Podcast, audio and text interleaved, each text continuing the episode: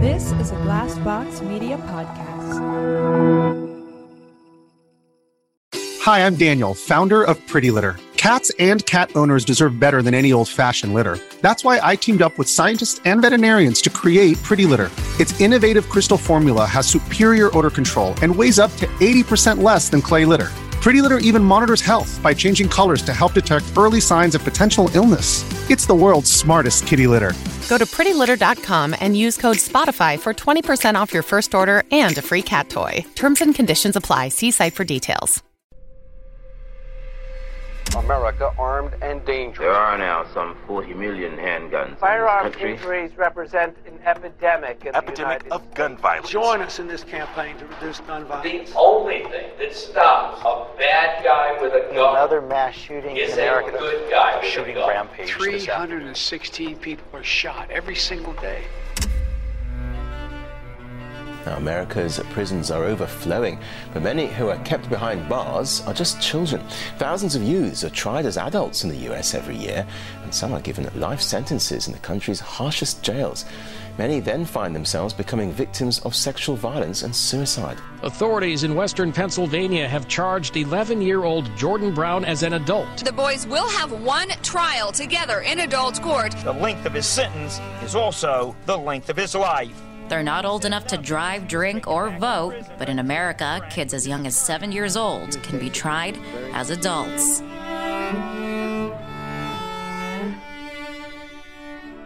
Movita Johnson Harrell is a wife, mother, and grandmother.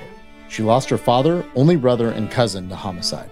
On January 13, 2011, Movita's youngest of four children, Charles Andre Johnson, was only 18 years old when he was shot and killed in a case of mistaken identity. In 2011, Movita created the Charles Foundation. She works nationally to protect and empower our youth and to address the social determinants that lead to gun violence. In Philadelphia, she's been the moral voice of the community for the focused deterrent strategy, and she's engaged those likely to kill and or be killed.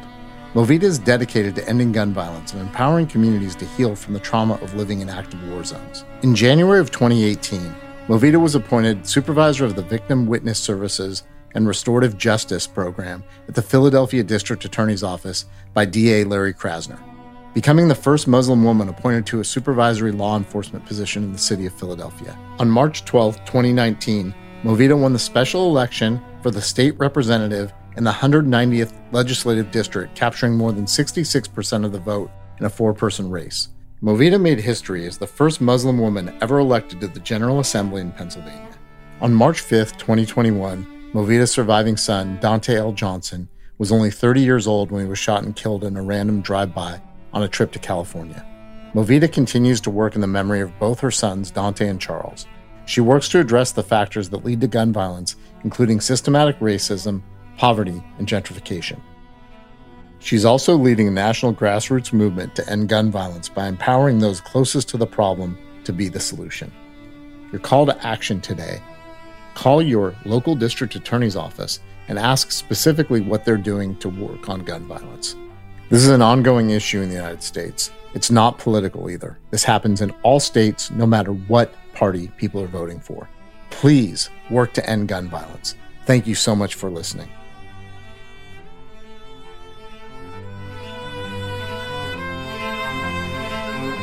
What's up, people out there? As y'all know, y'all listening to Death by Incarceration Season 2. It's completely dedicated to the sisters out there. And today we have a wonderful guest that's been an inspiration not only to me, but to hundreds of juvenile lifers coming home. And I can sit here and tell you all about it, but I'm going to let herself, you know, I'm going to let her tell her narrative because I think it's important in this season. So, ladies and gentlemen, fans of Death by Incarceration, Season 2, welcome, Movita Johnson. Hey, thank you so much, Suave, for having me on. It is so good to see you, brother. So good to see you.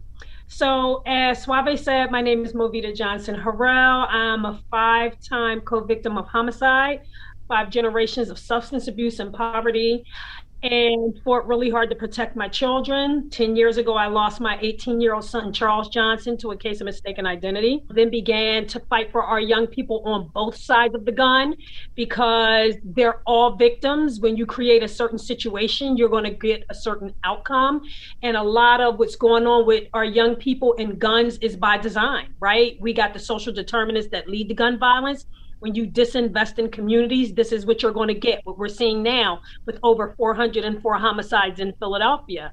So went into ran in 2016, did not win, but I won um, because I got tapped by District Attorney Larry Krasner to come in his office, and I actually ran his victim services and restorative justice unit out of the district attorney's office, and then in 2019. Um, because the mayor still would not fund specific gun violence strategies that were proven to work. I was tapped by the Democratic Party and I ran for state representative in the 190th district, won with 66% of the vote in a four person race.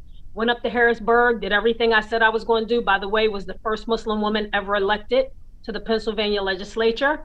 Went up to Harrisburg, did everything that I said I was going to do, and on December 4th, 2019, I was indicted for corruption.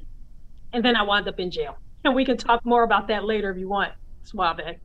You know, yes, and myself and Kevin, you know, we just like I said, I remember meeting you when I first came home, and I was summoned to the district attorney's office, and it was like the first time me being in the district attorney's office as a regular citizen. You know, not because I was in trouble and I was coming to meet. I think I met with you yep. and um Jody, and it just felt natural because I'm thinking, here I am, I'm going to meet with the victim advocates, and my perception of victim advocates to that point was they don't want to talk to ex felons, they don't want to talk to convicts, they don't, you know, they're on a different on a different path. But I get there, and you embrace this. Like it was almost like an embrace, like a mother embrace, like welcome home, brother. What can I do for you? What can Charles do for you? You know, and to me, that changed my whole perception of advocacy and the way I look at victims advocate. It really did because I didn't expect somebody in that high office to really say, you know what, whatever happened, happened. You you went in, you did your time. Welcome home. What can we do for you? How mm-hmm. can we work together? You know, and what's mind blowing that a lot of people may not know is that you was the victim advocate, but you also did a lot of community work with ex-offenders. You try to bring all of them together. Talk, speak yeah. a little bit about that. And, and yeah, absolutely. Why. So, you know, I, I, mean, I come from the hood, right? I watched my brother be beat by the police. I watched my brother get arrested just because he was a black man. So I know that especially black and brown men are more susceptible to wind up in the criminal justice system than anybody else, right? And now we're at the point where black and brown women are the ones winding up in in, in by incarceration than anybody else. But I, I literally realized that you know while people offend, we all make mistakes and we all human and we all have a right to redemption right? And we all have a right to make, we all have the opportunity to make things right. But for me, it was important because one thing that I understand is that we always talk about rebuilding the village, but you can't rebuild the village if you don't reimagine the village, right? Because we lost a whole generation to crack and we got these holes in our communities that beg to be filled. I understood that you know brothers who are who are currently incarcerated or who were coming home could fill some of those some of those holes right? Because some of us are part of the problem and some of us are part of the solution. But by going into the prisons, you know, I went in, I taught impact of crime class for years. Um, I went in, my stepfather is still up at Graterford for a homicide that he didn't commit, right? So I went in, I worked with the lifers, I worked with the silver foxes, I worked with, you know, different groups and and and even worked with um the Keystone Beyond the, the Bars to do scholarships for children who have been impacted by violence, right? Because I know that it takes all of us to solve the problem. Like, people don't understand. I, I would have to have this conversation with lots of victims, Swabby. And what I would tell them was I would shut them down You know, when they would talk about, well, they don't deserve a second chance. And and I said, listen, I understand most, more than most, what it's like to be a victim, right? I'm a five-time co-victim of homicide. I lost my father, my only brother, both of my sons, and a cousin, right? I understand what it feels like to have someone snatched away from you, right? But I also understand how the system is set up, how racism is set up, how poverty is set up, how education is set up.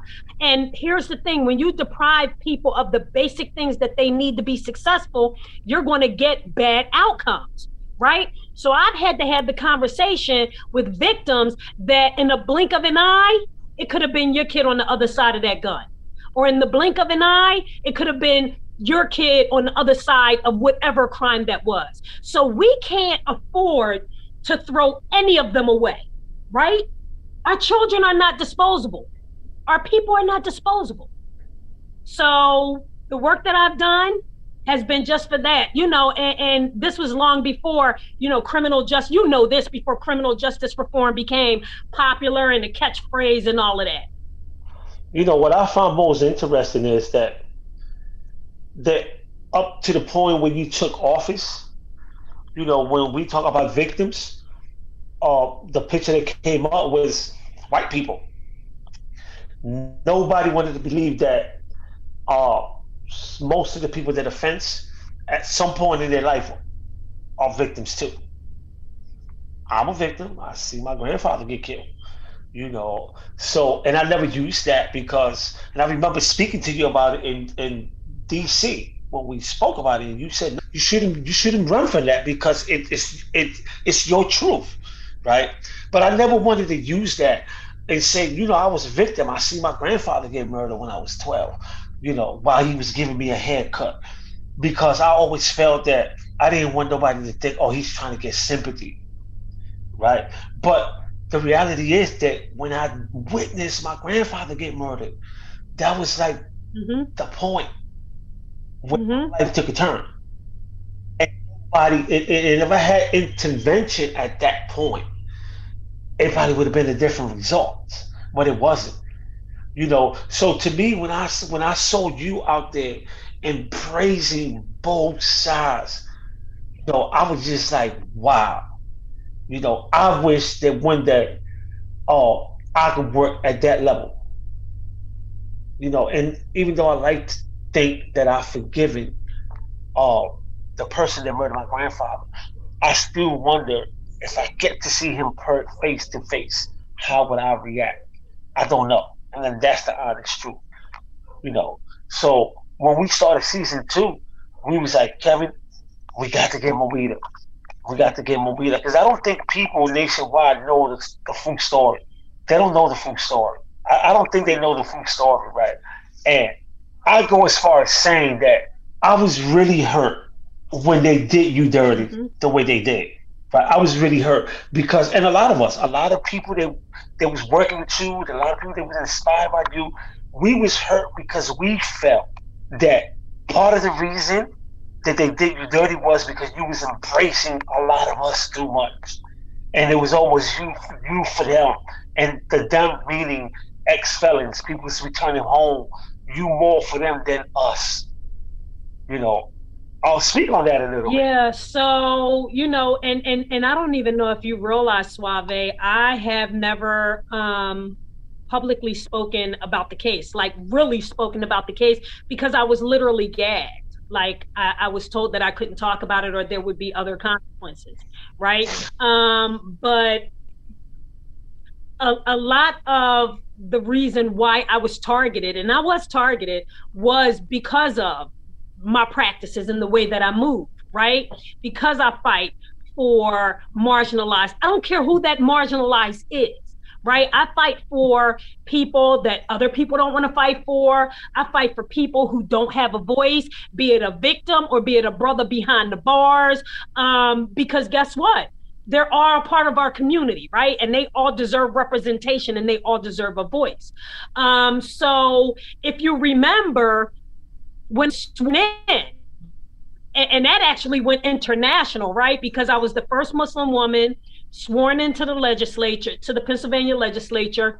Um, and at my swearing in, with 55 of my family and friends sitting in the well of the house, a evangelist Republican rep gets up to the podium and literally says this fire and brimstone speech telling me that I wasn't welcome in the House of Representatives. You know, and I knew being the first Muslim woman, being an advocate for both sides, being the gun violence lady, fighting for people who don't have a voice, I knew that I would receive resistance, right? And a lot of people don't even realize I never wanted to be in politics. Like that was never on my to-do list. That was never one of my goals.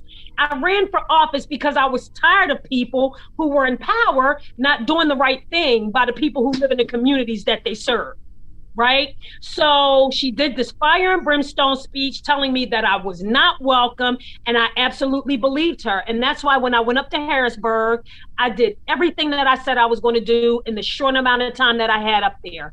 As a six month freshman, with no history in politics, didn't even like civics class in high school. I bought back $1.3 million for the GVI strategy, the gun violence intervention strategy that I went up there to get the money for. I bought over $6 million back in community improvements to my district. And then they came for me, you know, and I knew that they were coming for me. I knew that a big target was on my back, right? But here's the thing when you walk a path and you walk in a path and you led by something more divine than you, I knew that whatever was coming down that path, that I was going to be fine. I knew whatever was coming down that path, that the creator was going to guide me through that. And you'd be surprised at the people who threw me under the bus. You know, I was being called a thief. I was, it was just outrageous like that to the point where even till today, Suave, it's, it was so painful. I still have not been able to watch that press conference because it was just that painful and it was filled with untruths. Kevin, I see you shaking your head. I told you, I told you that Movita was truth. I told you this. Like I told you that.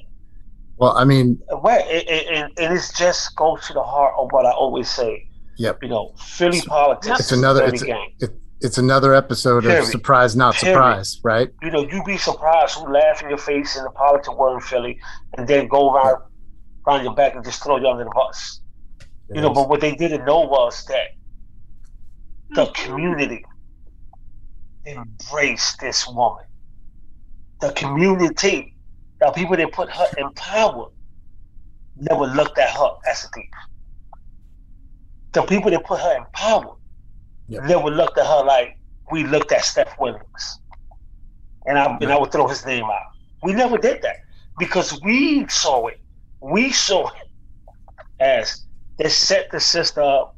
There was making sure that the brothers that was and sisters that was coming home were connected to that to that movers and shakers that could change policy. You know, and we knew like, oh my God, they got her right? They got because it, it, it was obvious. It was obvious that they wasn't feeling it, but at the same at the same time, I don't think they expected the welcoming that we had for you yeah. when you came back to the community, big and better, with more ideas, with more uh, uh, energy, and then tragedy strike again you know, speak on that a little yeah. bit because I don't think that people understand. Right, this is a testament of of will. This is a testament of having faith in who you say you are in your creator. This is a testament of standing by what you say you are and do. You know, this sister here could very much say, I don't give a damn about nobody in prison. I don't want none of y'all out because she's been uh, uh, uh, touched by tragic, not once but twice, on her two sons, not to mention her brother and cousin. I mean, this is like this is like what we are fighting for in the city of Philadelphia, not to have another mother or father go through. And you've been through every step of that. Speak on it a little bit. When you first heard that your son was murdered in California. Like, what was that like? And I'm sorry, I'm sorry, I'm asking. Don't question this, but I just think people need to understand, man, that if this one woman could forgive and still serve the community, if you could do it, that means that we could do it too. We'll have no excuse. Yeah. City Philadelphia has already notched a grim milestone. Its 100th homicide of the year. Police say a 28 year old man was shot several times last night, just before 11 o'clock here in West Philadelphia. Officers turned out to the 100 block of North 53rd Street. The victim was rushed to the hospital, but was pronounced dead. So, you know, my son went to California for a weekend trip. Um, and he was actually like, I, I, always tried to give my kids the best. A lot of people don't realize I'm a recovering addict. I, I, I'm recovering from an active crack addiction. And I have 27 years clean, and I got clean for my children, right? To provide a better life for my children. I moved my children out of Philadelphia in 2008 to get them a better life, you know. And Charles came back to pick up his sister and was killed. And my son Dante has been on the front line of this issue with me for the last 10 years. You know, this is a family. The Charles Foundation is a family foundation, right? And we all work just like to empower our young people to make better decisions and to give them the things that they need to be successful. And my son has stood beside me. Like, if you go to my social media, like everything, right? My son is beside me. Like, he stood in the gap for Charles and, and, and, like all of the love that I had for Charles, he took it, right? All of the pain, like he took it. And we were actually displaced from our house when my son went to California. We had some damage to the house and we had to temporarily move to Roxborough. And I had asked my son to come home. I asked my family to all come together you know, when I was indicted for corruption. Um, and everybody came home because I asked them to, because I wanted them to be together to support each other. So my son was at home. He was raising his four year old. And my son left out Thursday. You know, I was doing these smoothie videos. And in all of those videos, my son is behind me. He was my biggest cheerleader, he was my biggest supporter, right? And he was pushing me to get this book done and he went to California and I was actually on, I do this thing called Community Classroom every Friday night at six o'clock with Jamie Blackwell and some other people, Shamari from who who has a word radio show, um, and we talk about being black in Philadelphia, and we talk about all kinds of issues. And I was on that show um, when a young man started DMing me on Facebook, and I was like, I don't know this guy. Like, I'm not answering this. I'm on my show right? And then my husband's phone rang, and it was my son's best friend. And he told my husband that something had happened to my son, and somebody's trying to get in touch with me and to, to answer that call. And we found out that my son, he was actually staying near Disneyland and had come into Compton, and it was actually Hood Day in Compton. Had come into Compton, and a young man came up and shot into the crowd and shot four people. And my son was the only fatality. My son was shot once in the right eye. And for me, it was devastating because even after I lost Charles, right? I did all of this work to try and protect my surviving son and my grandsons and everybody's son. But here I come again, stepping into this tragedy and this trauma. Um, and it was devastating. And it is devastating. You know, and even like finishing this book was difficult, but I did it for my son because I had to find something positive to distract me from the pain of losing my son. And here's the thing when Charles was murdered, we got the opportunity to go through a trial, right? And I had the opportunity to forgive those boys. Like before the trial even ended, I called my family together, you know, and, and because I blame the system. Because when a homicide detective told me, you know, Movita, we knew these boys were going to harm somebody, while Charles is a pure victim. We had him in and out of juvenile, we had him in and out of adult. And I looked at this detective like he had two heads. I said, So they're not responsible for murdering my son, you are. Right? Because they had him and they didn't fix him. So I was able to do that with Charles, and I had to do that with the boy, whoever he is, that murdered my son. And I had to do that for me, and I had to do that for my family, right? And here's the thing they may, he hasn't been caught, and they may never catch him. And that's not even my concern.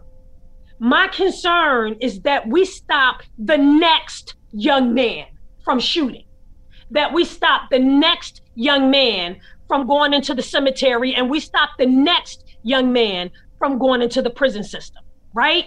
And that's my goal is to just stop it. Let's cut it off at the knees. Let's give these young people what they need to be successful so that they're not having to pick up guns. Yeah. I mean, I I, I don't even know what to say. I'm speechless with with your resolve and your strength. And I know that obviously there's a lot of grief underlying this, but I want to just say, you know, thanks for coming on here and talking about this so openly. I, I, I just can't imagine. You know, Suave knows I got two kids, and I can't, I cannot imagine the grief. And um, you know, but you know, you've you've been an inspiration to Suave for a long time. You know, and the work you've done especially with returning citizens and you know walking that line of like you know safety doesn't always look like locking everybody up you know right. and that's a that's that idea is so foreign to most of our district attorneys and you know prosecutors across the country and especially you know the politi- political right or left doesn't matter they they got the same attitude you know and um so i just want to say i appreciate that and you know let's i mean so how are you going to continue to to do this work you know given what else is going on now? I mean obviously uh, you know it seems like violence has been on the rise during the pandemic. It looks like we've seen a little bit of dip since people are going back to work and not so stressed out about money. But you know how, how do we get this message out there? What do we do you know as a community to help you push this you know and and talk about safety along with being sane about what we're doing to our communities through mass incarceration Absolutely. So, what we need to do is we need prevention, not intervention, right? Um, and I was part of an End Gun Violence Coalition who pushed to bring that extra money through City Council um, for community based initiatives to prevent violence, right? Um, also, I worked with Representative Donna Bullock because, like I said, I never wanted to be a legislator. Um, but my end goal, I wanted to be in the House for two or three sessions, right? So that my end goal would be to get a line item on the governor's budget for prevention initiatives, right? And, and, and I said it before. My whole thing is let's address the social determinants that lead to gun violence so through my work with Donna Bullock, we were able to get $26 million for Pennsylvania for gun violence prevention um, and intervention and trauma informed services.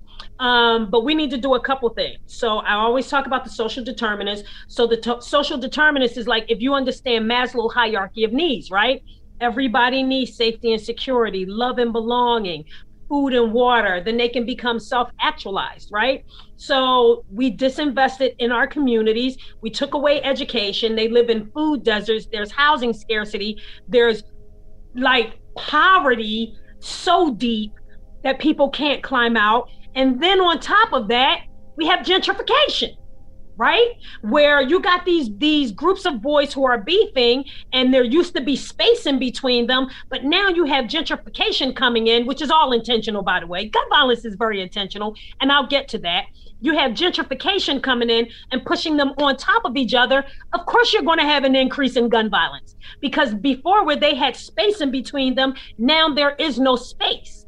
And it has already been proven and the controller actually heard me say this a couple years ago and went and did her research and found out that it was absolutely correct. What I was saying was that the communities with the highest rates of poverty have the highest rates of gun violence. And then you got developers coming in, buying up these properties because they're pennies on the dollar because nobody really wants to be there because of the gun violence, right?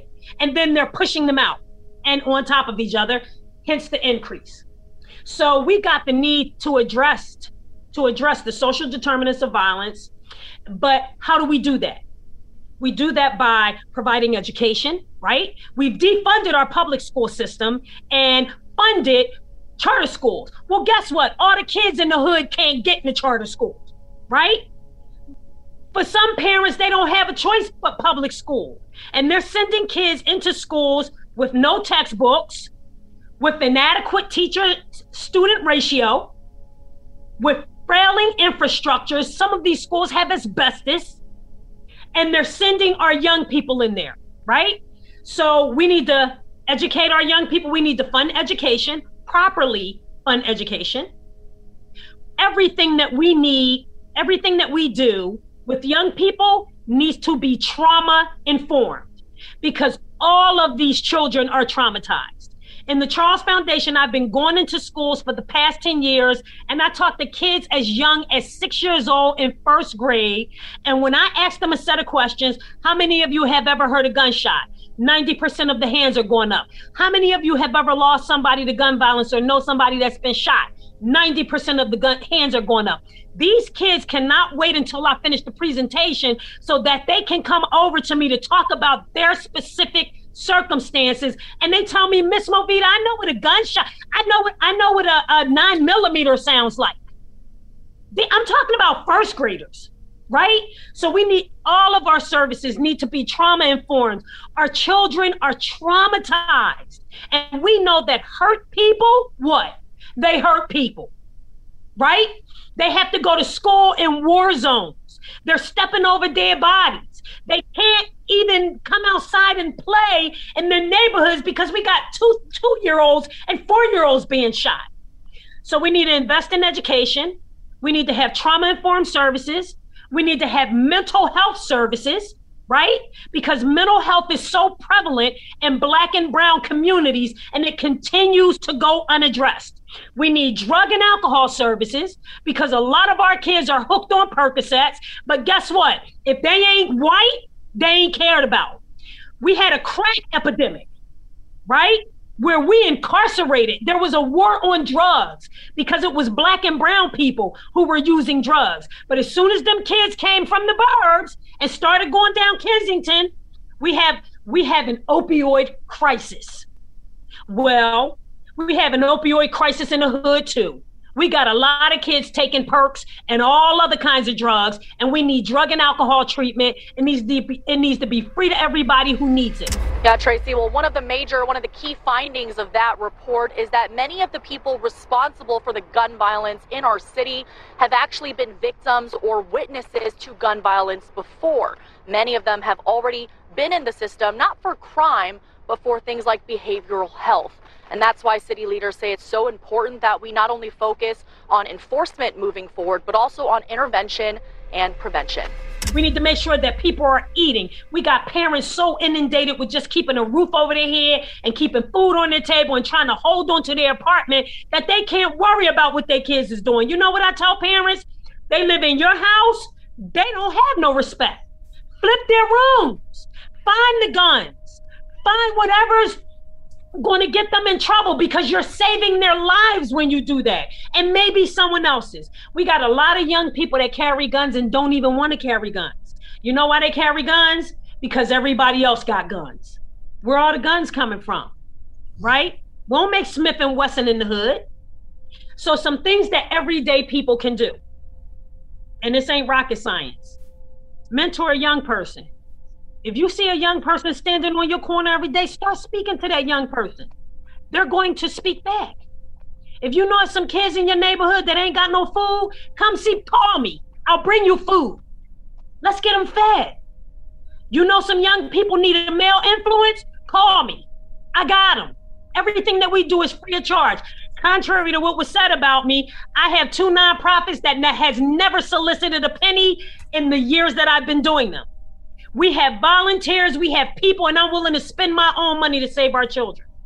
This is easy stuff that we can do. Have a town watch group in your neighborhood so that you can so that you can police your own community because guess what?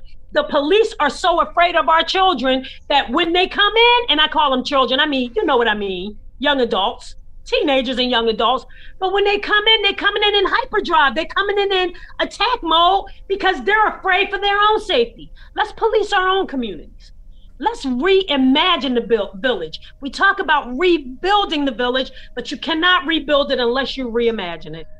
You know, and I just want to add to that that when Miss Movita talk about education, we talking about a proper education and not these educational institutions in the hood. They look they they look exactly like prisons. You know, they That's just they like are. prisons. You know, you could go to a school down North Philly, and I live in North Philly. It looked like a prison, but then you drive 15 minutes to Montgomery County, a half hour to the suburbs, and you feel like you in college in a public school. What's wrong with this picture? What is wrong with this yeah. picture, people? Like we this if we ever had a time to shake the tree and make a change, it's now. It's really now. And we don't. You know why we don't? Because we so busy caught up on, well, she went to jail. She was locked up. So did your son, so did your daughter, so did your father. You know, if if you live in Philadelphia and you tell me I don't know nobody that ever went to prison, call me. And I, and I will clean the house for a whole month. Your card and everything. I would do that. Call me. You know, let's stop being hateful towards people that's really doing their job and supporting them. You know, that's what we need to do. And for my ex-offender brothers and sisters out there, you know, stop acting the fool. You know, people like Movita Johnson, amongst other people, fought for us to have our voting rights once we get released from prison and we don't even use it. Why should. I vote? They're not going to listen to me. You know why you should vote? Because people like her put her career on the line for us to be able to vote. That's why you should vote. Because if we don't have people like Movita on a city level, we don't have a voice. We don't have a voice. Because trust me, everyone that look like us they speak like us, it's not for us. And if you don't believe me, look at the city right. council people. You know, I can sit here and drop names of the city council people that only come to the neighborhood when they got a Puerto Rican festival or when they want a photo op. Right. They come down and clean Kensington once a week, once a year, and they take a photo. That's not enough. It's not enough. As a person that went away for 31 years and came back into the same community that put me away, you know, I feel I have a responsibility to speak on these issues. You know, because today I am a taxpayer, I am a regular citizen. So I feel like I have the power to say something, to address my city council person. And if they don't listen, if they don't feel like I'm listening, I'm gonna mobilize a few hundred of my brothers and sisters and say, you know what? the next cycle around when it comes down for election, they show that person who really got the power. This is what Miss Movita and other people in the city of Philadelphia fought for. Every state rep that ever put their career on the line for the betterment of the people and for returning citizens have been indicted in the city of Philadelphia. They always find something. they always find something. Always. And we act a fool and we like, oh my God, how dare you? Come on, people. We gotta be better than that. We gotta be better than that. Week after week, you don't see them people that come from the photo ops giving out food in the community or extending themselves beyond what they're supposed to do. You don't see that. I guarantee you, not five of y'all know who your city council people are or their phone numbers, other than their phone numbers. But I guarantee you, the half of Philadelphia know Movita's personal number. Yeah. I mean, let's get real. Yeah. This is the type of people we need speaking for our rights you know, and, and, and, and like I said, and like I said, how we going to judge somebody when we ourselves been in the same situation? Who am I to say, well, she got locked up? Well, I was locked up too for 31 years. You know, so who am I? Who are you? How dare you? You know, we in the city of Philadelphia should be ashamed that when we see sisters in the front line, instead of us standing beside them and saying we with you, we always got some fly stuff to say.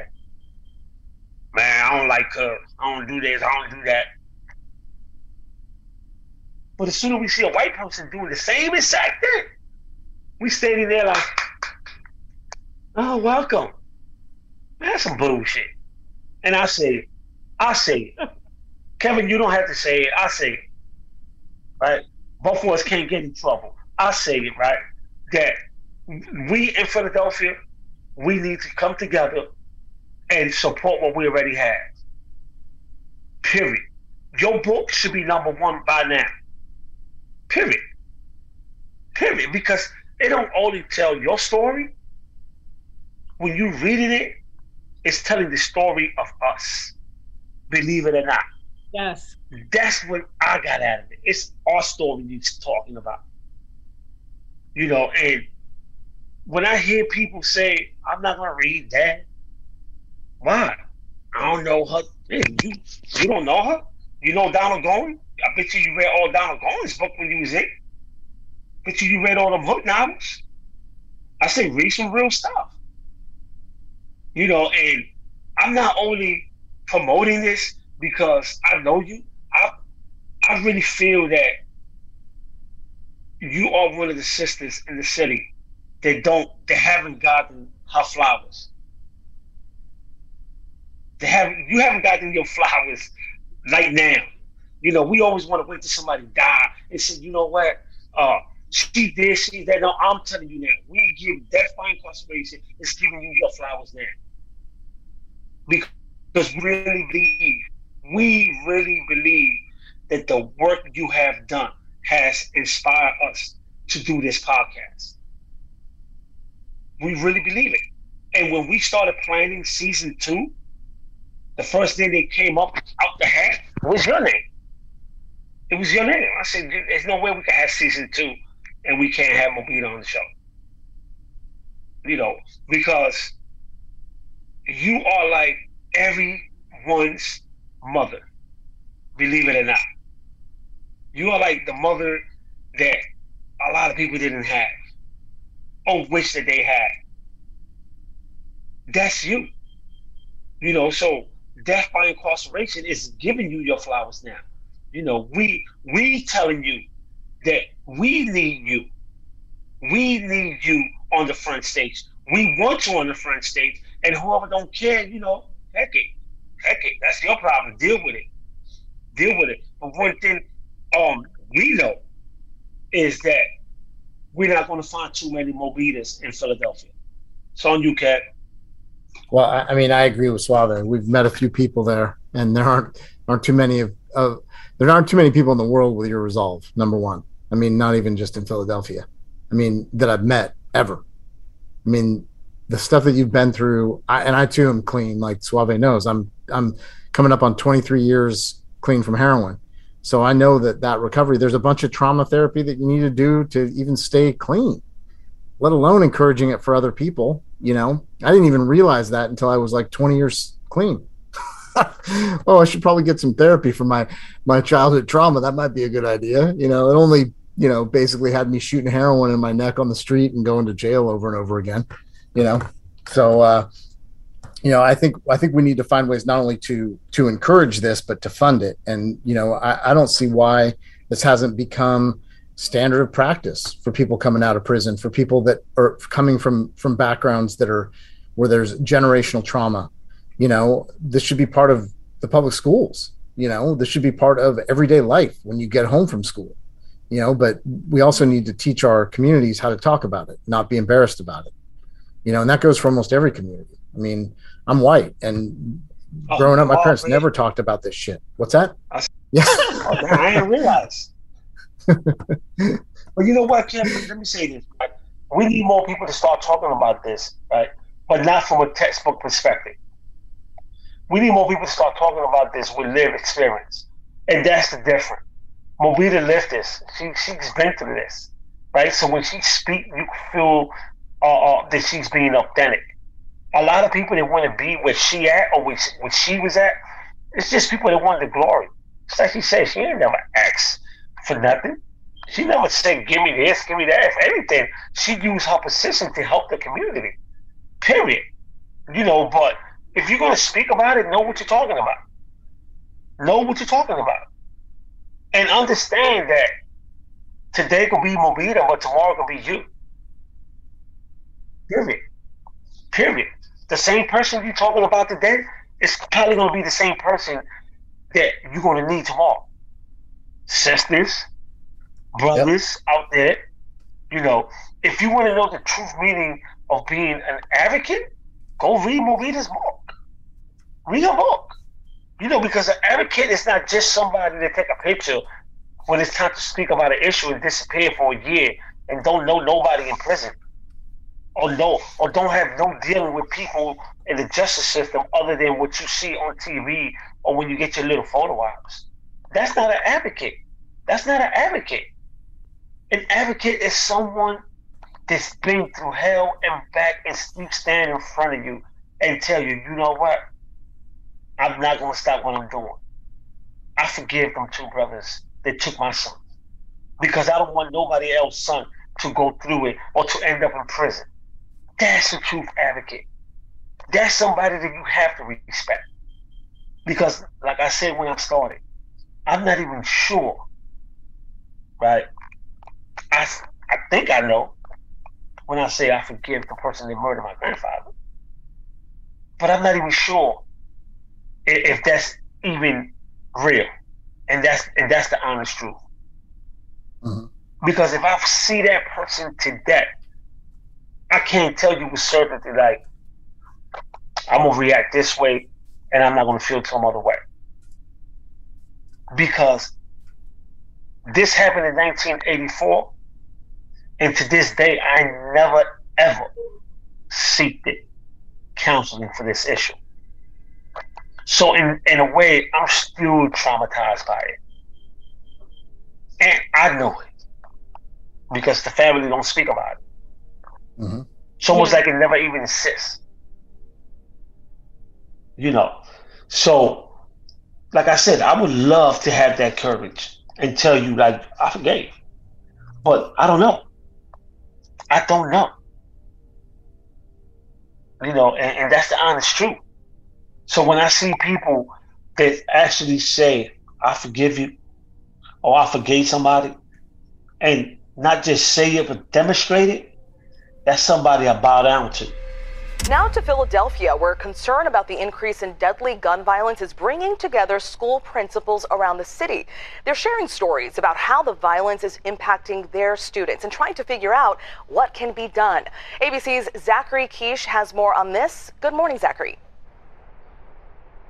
Stephanie, good morning to you as well. Gun violence went up in 27 states during the pandemic. It went down in just one. It's up in certain parts of Brooklyn. It's up in Philadelphia, where they've surpassed 400 murders for the second straight year, and where kids continue to get caught in the crossfire.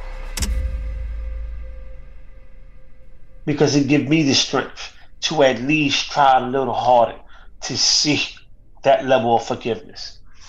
So I don't know if you know, Suave, not only did I forgive them, I asked for mercy at their sentencing. I asked for mercy, and the one young man got automatic life in prison without the possibility of parole. Um, but the second young man, the judge was going to give him 24 to 40 years plus two gun charges. And because of my plea, she gave him 12 to 24 and dropped the two gun charges. So he will go up for parole in two years. Kevin, this is the first time I've seen you speechless. I'm completely blown away. I mean, I just, you know, Suave said this was going to be a powerful interview. I, I honestly had no clue. You know, I, I, I saw you on some of the, the Krasner, you know, documentary on PBS, but this, the hearing this story in person is just a whole nother level. And I hope that this has the effect that it should have on our listeners and just the general public, because these are the stories that have to be told. These, your story is one that the system will disappear just like the people that it sends to prison because people don't want to hear this we want everything cut and dry we got punishment we got you know We got punishment with safety, or we got nothing. You know, and again, I, I say it, I say it all the time, and I'll say it on the show again. This is not a political issue; it's a human rights issue. We've got communities around this country that are being ignored, deprived, and abused, and um, this has nothing to do with politics. You know, all, all, like I, I, I told a funder recently about my nonprofit. I'll take money from the Koch brothers as quickly as I'll take it from, you know, the Bidens. I don't care if they're funding right. criminal justice reform, real reform. Their money's good with me. What what they do in the rest of their their political lives and their with their businesses is none of my business, because this is a human rights issue. So I yeah, Suave is right. I'm hardly ever speechless. Like I tell our network all the time, I'm a mouthy motherfucker. I but there's certain interviews that we have that I'm like, you know, the Suave can tell you Mama Didi did the same thing to me when she was telling us her story. I was just, you know, special. But it's also beautiful because you, what it comes from is is is an empathy and a compassion for your community yep. that goes beyond your own personal grief. Right. And that's real. And thank you again. You know, so what can we do? What you you know we have a platform now. Uh, we have a platform where we are reaching millions of people, potentially 40 million people plus, right? That's how many people we our new network have. You know, so we we we we reaching a lot of people. What do you suggest that we, death by Incarceration, uh, uh, should use our platform for? I suggest you use your platform to push back against these politicians, career politicians who hold these offices, and nothing ever gets better in our communities. That's number one. And the flip side of, of that is use your platform to raise your own candidate to get these people out of office. The ones who are doing nothing for us, they're just collecting checks, getting free show tickets, doing their press conferences and photo ops, start picking candidates from our own communities, helping them raise money and running them against these people. I mean, yeah. I, I, I say this that when we started doing this, the only thing we promised our network and Apple was that we was going to keep it authentic 100 and that we did not want to be censored and we want to be able to express ourselves however that come out, without being censored. And we've been able to do that. You know, most of our guesses, uh, some of them are famous, some of them are really nobodies that nobody knows. But those are the ones that we want. Because those are the ones that doing the work in the community. Those are the ones that we get phone calls from different states saying, "Oh my God, I got to get in touch with that person." Don't because we're talking about a serious issue here. We're talking about forgiveness, restoring justice. This is what this boiled down to. We talking about mental health. Because if your mental health is not right, when you are faced with a tragedy, uh, we don't know what can happen. Anything can happen. We talking about standing fast yeah. on your faith. We talking about being able to say, you know what, this happened to me. I can't, excuse me, I, I can't change the fact, but I could change the future. And I'm going to do that. This, this is what this is all about. You know, being able to lean on somebody like you for that extra strength that we all need when we face with this tragedy. And to this day, we have 403 or four homicides in Philadelphia. 404 homicides, right? So those are 404 yep. mothers that are going through the same exact than than you experienced. Not once, not twice, not three times, not four times, but five times. Five times. 404 months going through that tragedy. this is why we asked you to come on the show. Because perhaps one of them 404 mothers will hear it and draw the, the, the strength and, and, the necessary courage to say, you know what, I'm not going to let this one tragedy break me. Because we all know that if we don't have that kind of support in the community, a tragedy can lead some of our mothers and fathers and family members to drug addiction, yes. suicidal thoughts, yes. amongst other things. We all know that. You know, this is why we asked you to come here.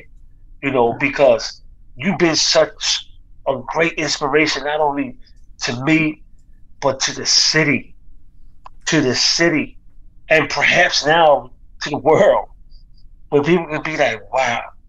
Because often when we hear about somebody getting murdered, we don't really hear what the family go through. We don't really hear about that.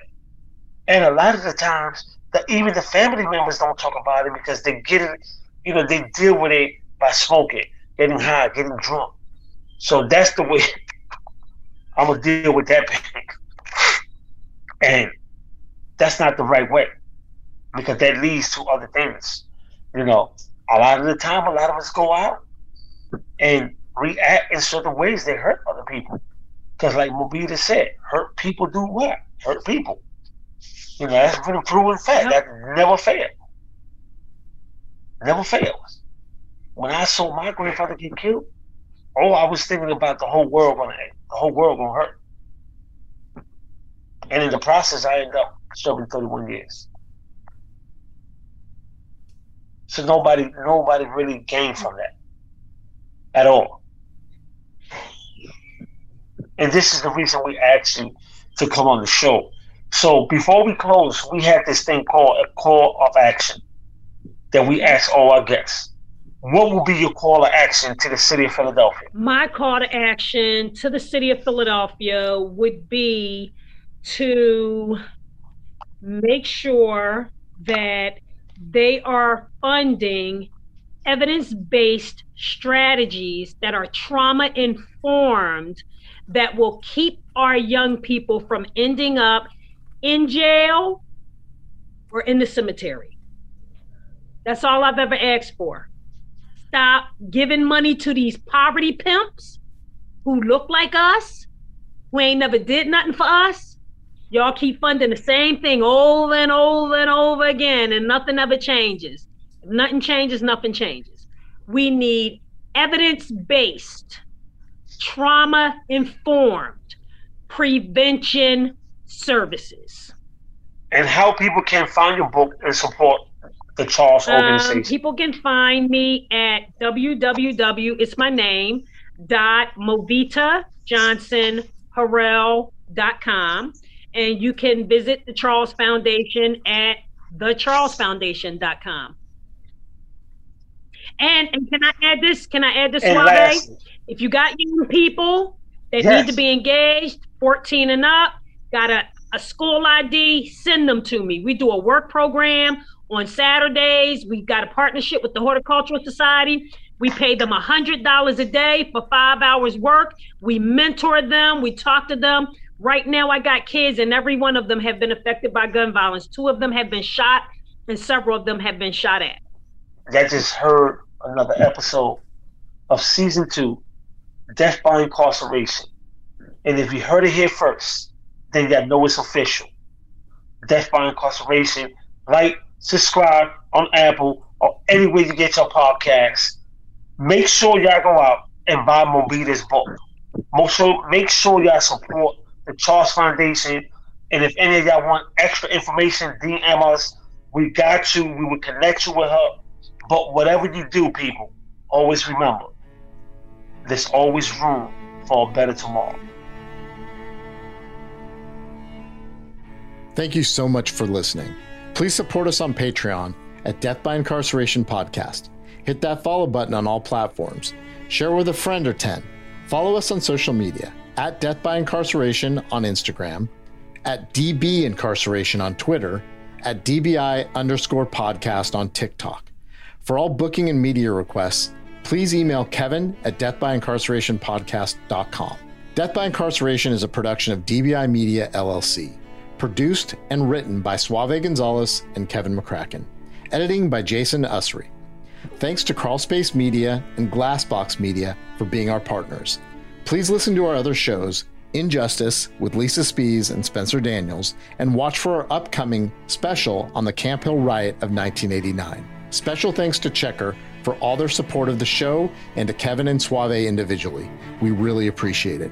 Have a great week, everyone, and please, if you can, take action.